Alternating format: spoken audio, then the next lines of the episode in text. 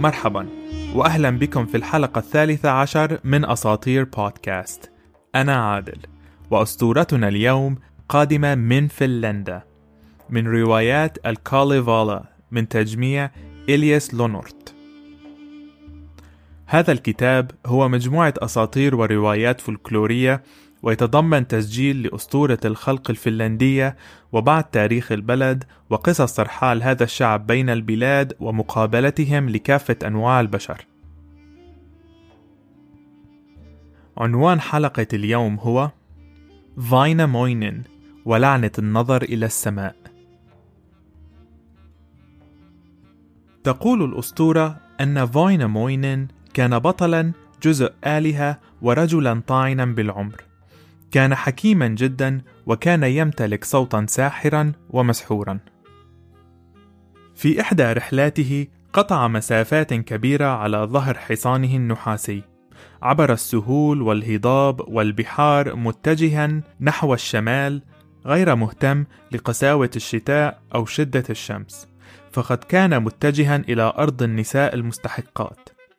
ما لم يكن يعلمه عندها أن الحقد في قلب عدوه القديم يوكاهاينن كان قد كبر. جهز يوكاهاينن أسهمه وقوسه، وصنع رؤوس الأسهم من الحديد، وطعم القوس بالذهب والفضة، وصنع أعوادا للأسهم من خشب البلوط، ثم غطى رؤوس الأسهم بالسم. حمل يوكاهاينن حقده في قلبه كالهدية، فلم يهدأ أو يرتاح يوما واحدا. في أحد الأيام، بعد أن كان يوكاهاينن جالسا على الشاطئ، رأى شيئا يقترب منه من طرف البحر. ما زال هذا الشيء يقترب إلى أن علم أنه رجل كبير. عندما اقترب أكثر، لاحظ أنه فينامونين، فهرع إلى منزله وأحضر قوسه وأسهمه الجاهزة، وعاد إلى الشاطئ بسرعة، لكن ليس قبل أن تستوقفه أمه وتسأله عن ما ينوي أن يفعل. فقال لها أنه قاصدا فينامونين، وأنه يريد أن يطلق سهمه في صدره مصيبا قلبه وكل جسده. وقفت أمه أمامه وقالت: إياك أن تطلق سهمك اتجاه صاحب النسل المبارك، ابن أختي. إذا قتلته ستختفي السعادة من العالم، وسيمنع الغناء إلى الأبد، وسينتهي بهما الأمر، أي السعادة والغناء، في تونلا ومانلا، العالم السفلي. كان يوكاهاينن شابا في مقتبل العمر، وكان مندفعا، لكنه أصغى لما قالت له أمه، وفكر مليا في الأمر. صمت لعدة دقائق، ثم رد وقال أنه لا يكترث لهذا الأمر، وليكن ما يكن. ذهب إلى الشاطئ، وأمسك قوسه ووضع أسفله على ركبته بعد أن انحنى على الأرض، ثم قال: لتختفي السعادة، ولتختفي الأغاني من العالم. ثم اختار أقوى أسهمه وأفضلها، وتابع قائلا: اذهب يا سهمي، إن كانت يداي متجهة للأسفل فحلق نحو السماء، إن كانت يداي عالية فحلق نحو الأرض. ثم بدأ بإطلاق أسهمه واحدا تلو الآخر، ولم يصب فينامونين، بل أصاب الأيل الذي كان ينتطيه. تابع رمي الأسهم إلى أن وقع الأيل في البحر، ومن على ظهره وقع فينامونين أيضا. التفت الأمواج حوله، وتفارقت المياه من تحت يداه، ثم هبت الريح العاتية ودفعت بأمواج البحر بإرساله بعيدا عن الشاطئ إلى منتصف البحر. في بداية القصة ذكرت أن فينامونين كان منتطيا حصانه النحاسي، والآن ذكرت أنه كان منتطيا للأيل. السبب في هذا الشيء أن إلياس، الشخص الذي جمع القصص، وجد أكثر من رواية، فمزج الاثنتان. عندما رأى يوكاهاينن ما حصل، قال متفاخرا: ذهب فينامونين الطاعن في العمر، لم يشهد خسارة كهذه في حياته. أتمنى له أن يرتمي في البحر كجذع شجرة لمدة 6 سنوات تحت ضوء القمر الفضي. أتمنى له أن يرتمي في البحر لمدة 7 سنوات. عندما عاد إلى المنزل، رحبت به أمه بسؤاله عن ما إذا قام بفعلته الشنيعة، فرد الشاب المتعجرف: لقد أطلقت أسهمي تجاه فينامونين وأرسلته للسباحة في البحر العاتي ورأيته عائما على ظهره. فردت: يا لك من شرير وسيء الأفعال، لقد قتلت أحد أشهر الأبطال. عام فينامونين على سطح الماء ل6 أيام تحت أشعة الشمس ول6 ليالي تحت ضوء القمر. كان البحر مظلما ومخيفا، وكأنه عالم آخر لم يعلم بطلنا عنه شيء أبدا.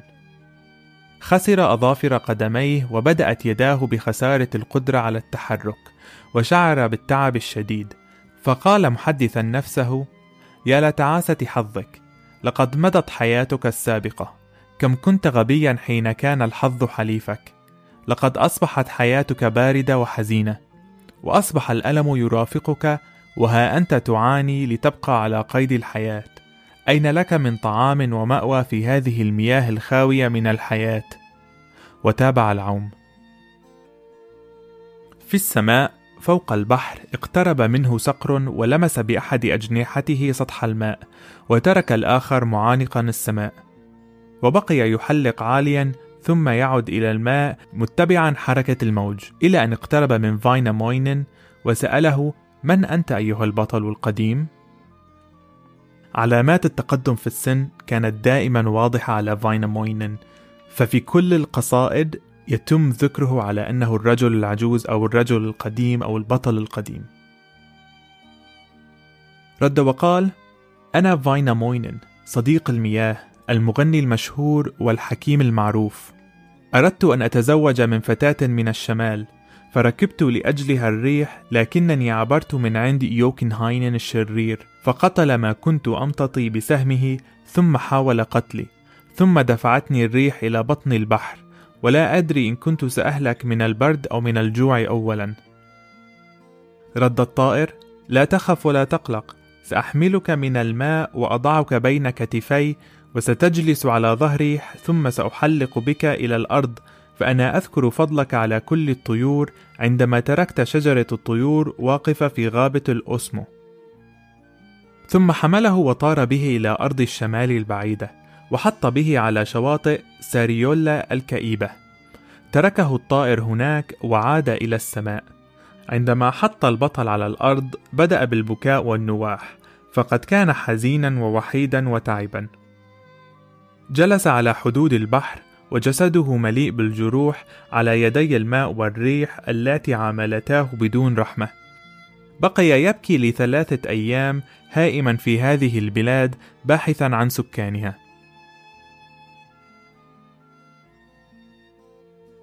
كان في هذه البلاد فتاة شديدة الجمال، يتنافس الشمس والقمر على رؤيتها كل يوم.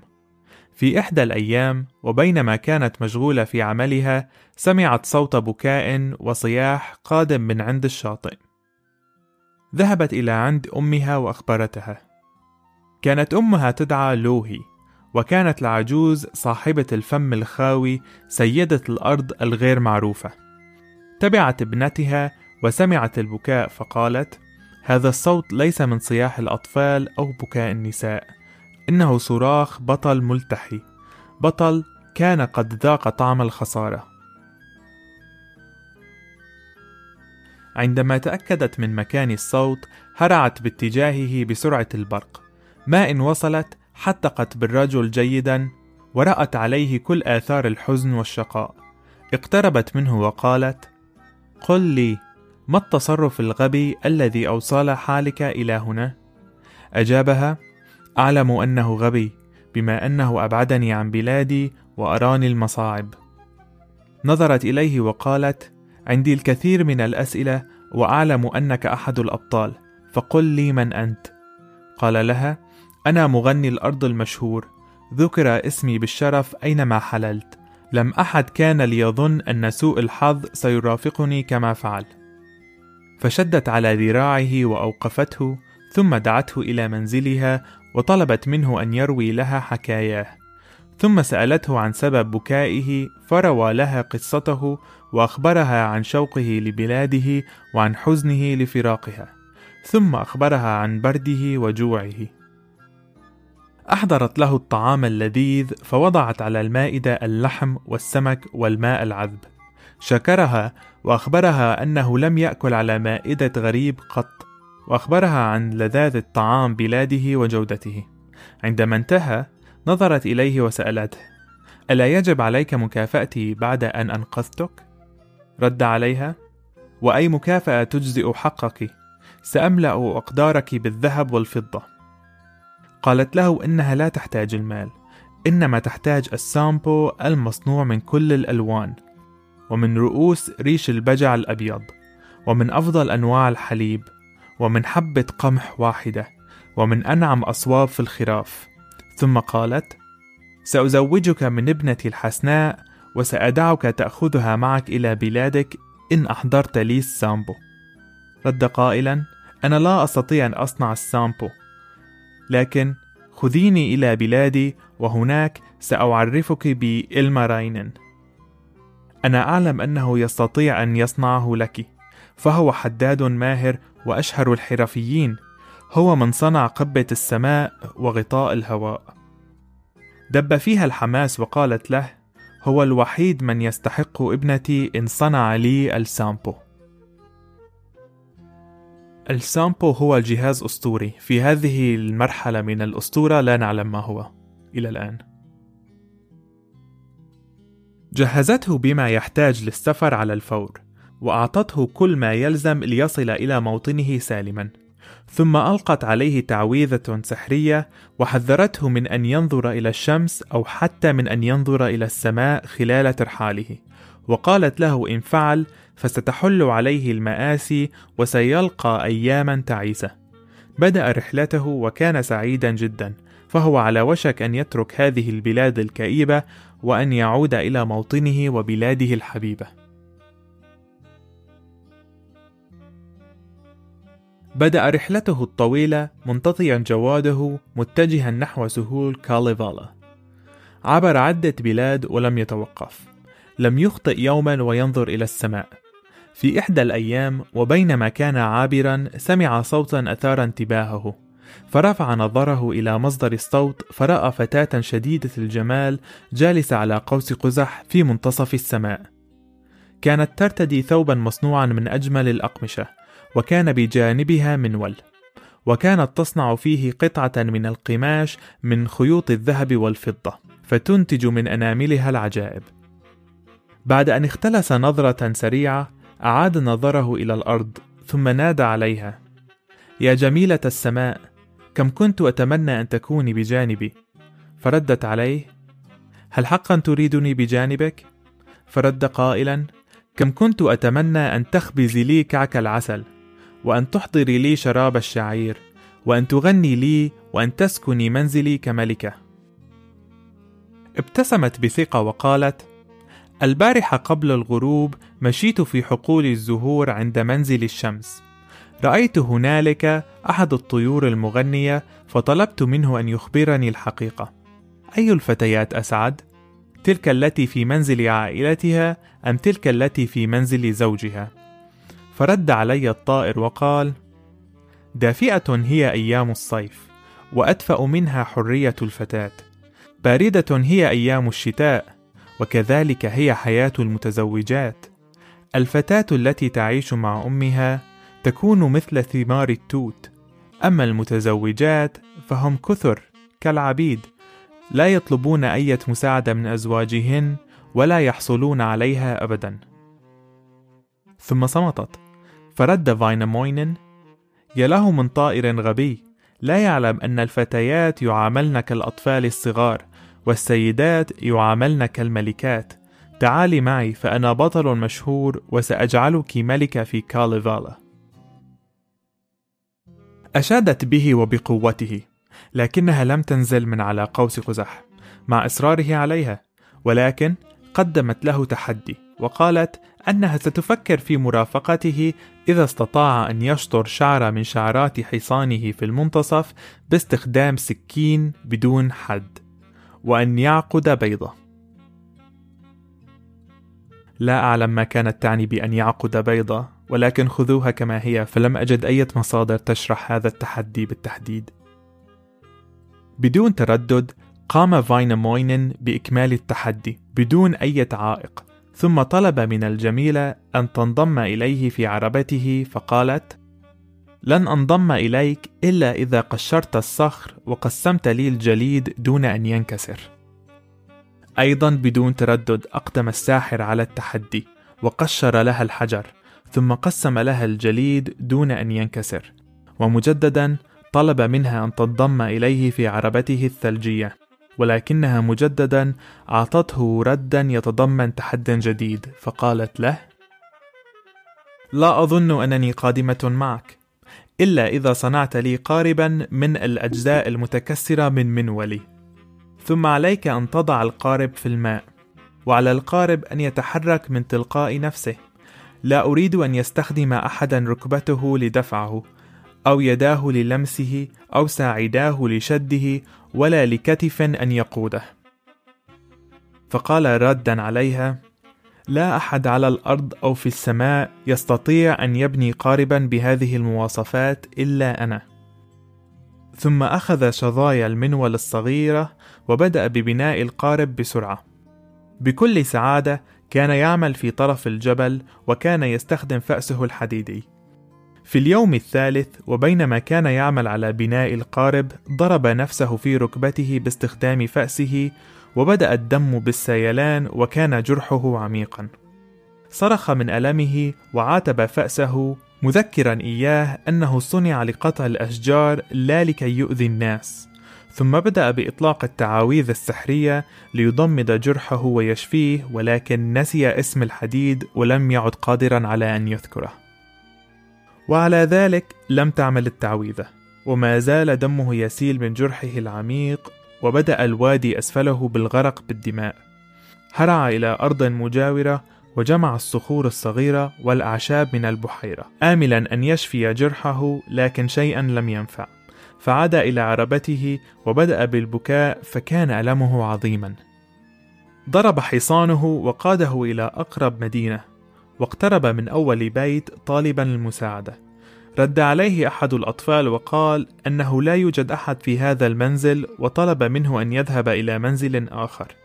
وهكذا ذهب من منزل إلى آخر، طالبا من أحد السحرة أن يشفي جرحه الذي سببه الحديد. وفي آخر منزل وجد رجلا طاعنا في العمر أيضا، فقال له الرجل: قام الحديد بجرح وأذية الناس الكثيرين، بعضهم شفي وبعضهم لم يشفى. حصل هذا الجرح بفضل تعويذة الساحرة والدة العالم الغير معروف، التي أمرته بعدم النظر إلى السماء أبدا.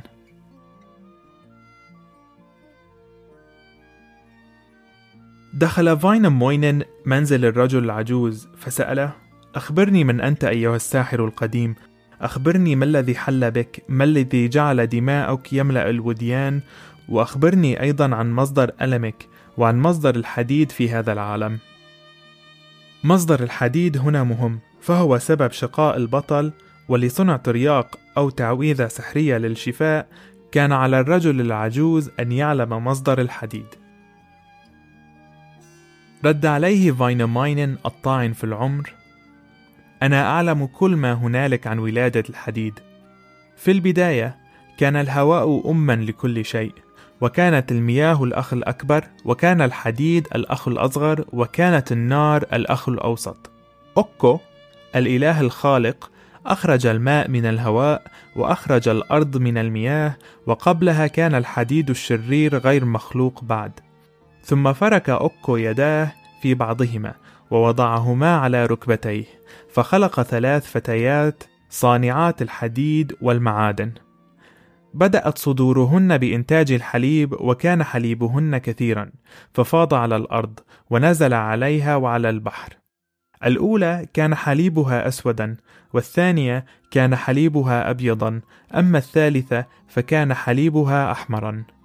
أنتج الحليب الأسود حديدا طريا في الأرض، أما الأبيض فحيثما حل وجدت أقصى أنواع الحديد، أما الأحمر فأنتج الحديد الغير مكتمل.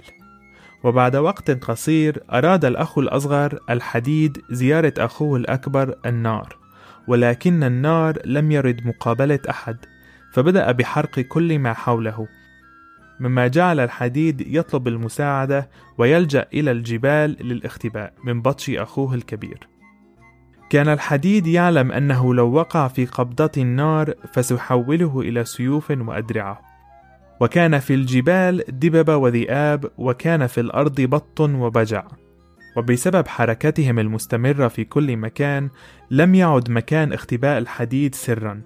ومن الحديد ولد إله الحدادين، والحديد إلمارينين، ولد وترعرع على هضبة من الفحم، ولد وفي يده مطرقة من النحاس، ولد في الليل وفي النهار أنشأ مشغله، ثم اتبع آثار الدببة والذئاب وأوجد الحديد، ثم رثاه حين وجده، فقال إن الحديد يجب أن يكون في السماء وليس تحت الأقدام، ثم أخذه وفكر بتكريمه من خلال صناعته، ثم قال إن النار لم تؤذي الحديد أبدا فهم أخوة. نفخ في النار 3 مرات إلى أن أصبح الحديد كالعجين. بعد أن جلس الحديد في النار نطق بصوت عال وقال للحداد بحزن: يا إلمارينين أخرجني من هنا فالنار تتعبني. رد الحداد: إن أخرجتك أخاف أن تؤذي أحدا وأن تحزن أمك بأذية ابنها، أريد أن تقسم بكل ما هو مقدس.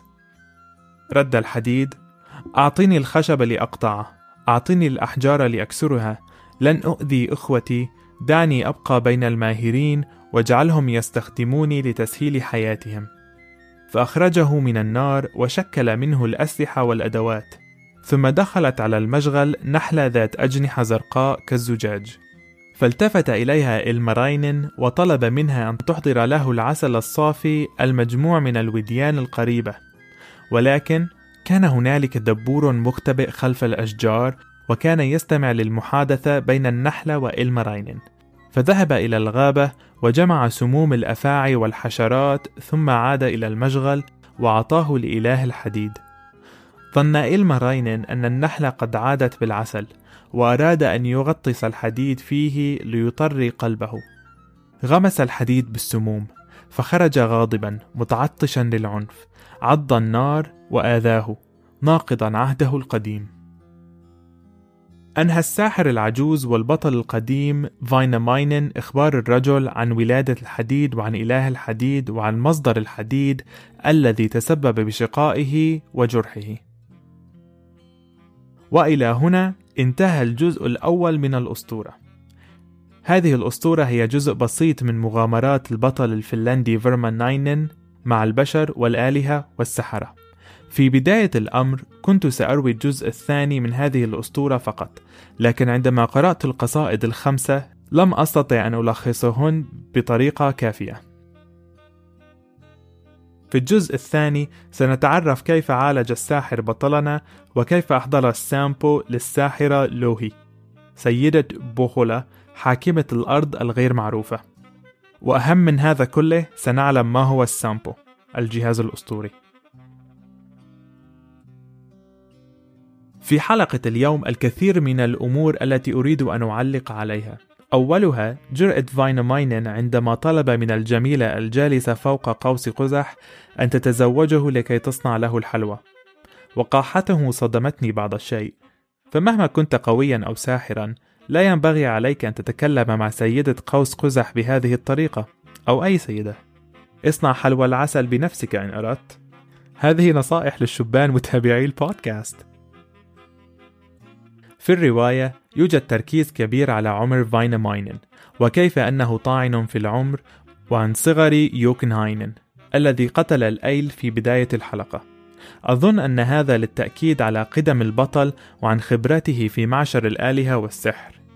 قراءة القصة كانت ممتعة جدا، فهي منظومة كقافية شعرية، لكن الموضوع الذي أثار فضولي فعلا هو قصة ولادة الحديد، ففيها كمية تفاصيل غير طبيعية عن صناعة الحديد.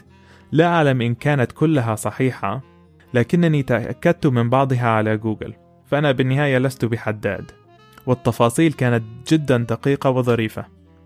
وأيضا كيف أن الهواء، الماء والنار والحديد كانوا عائلة واحدة، وهم عادة كل ما يحتاج الحداد لتشكيل الحديد.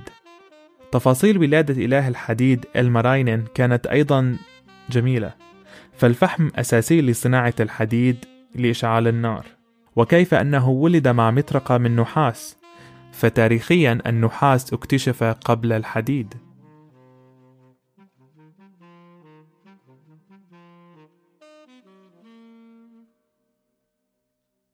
أتمنى أن تكون الحلقة قد نالت إعجابكم. لا تنسوا مشاركة الحلقة مع أصدقائكم المهتمين بالأساطير وتقييمها على المنصة التي تستخدمون. تواصلوا معي على السوشيال ميديا. عنوان البودكاست هو أساطير بود ASATEERPOD. على إنستغرام أشارك الكثير من الأعمال الفنية والتفاصيل عن كل الحلقات. كان معكم عادل في أساطير بودكاست.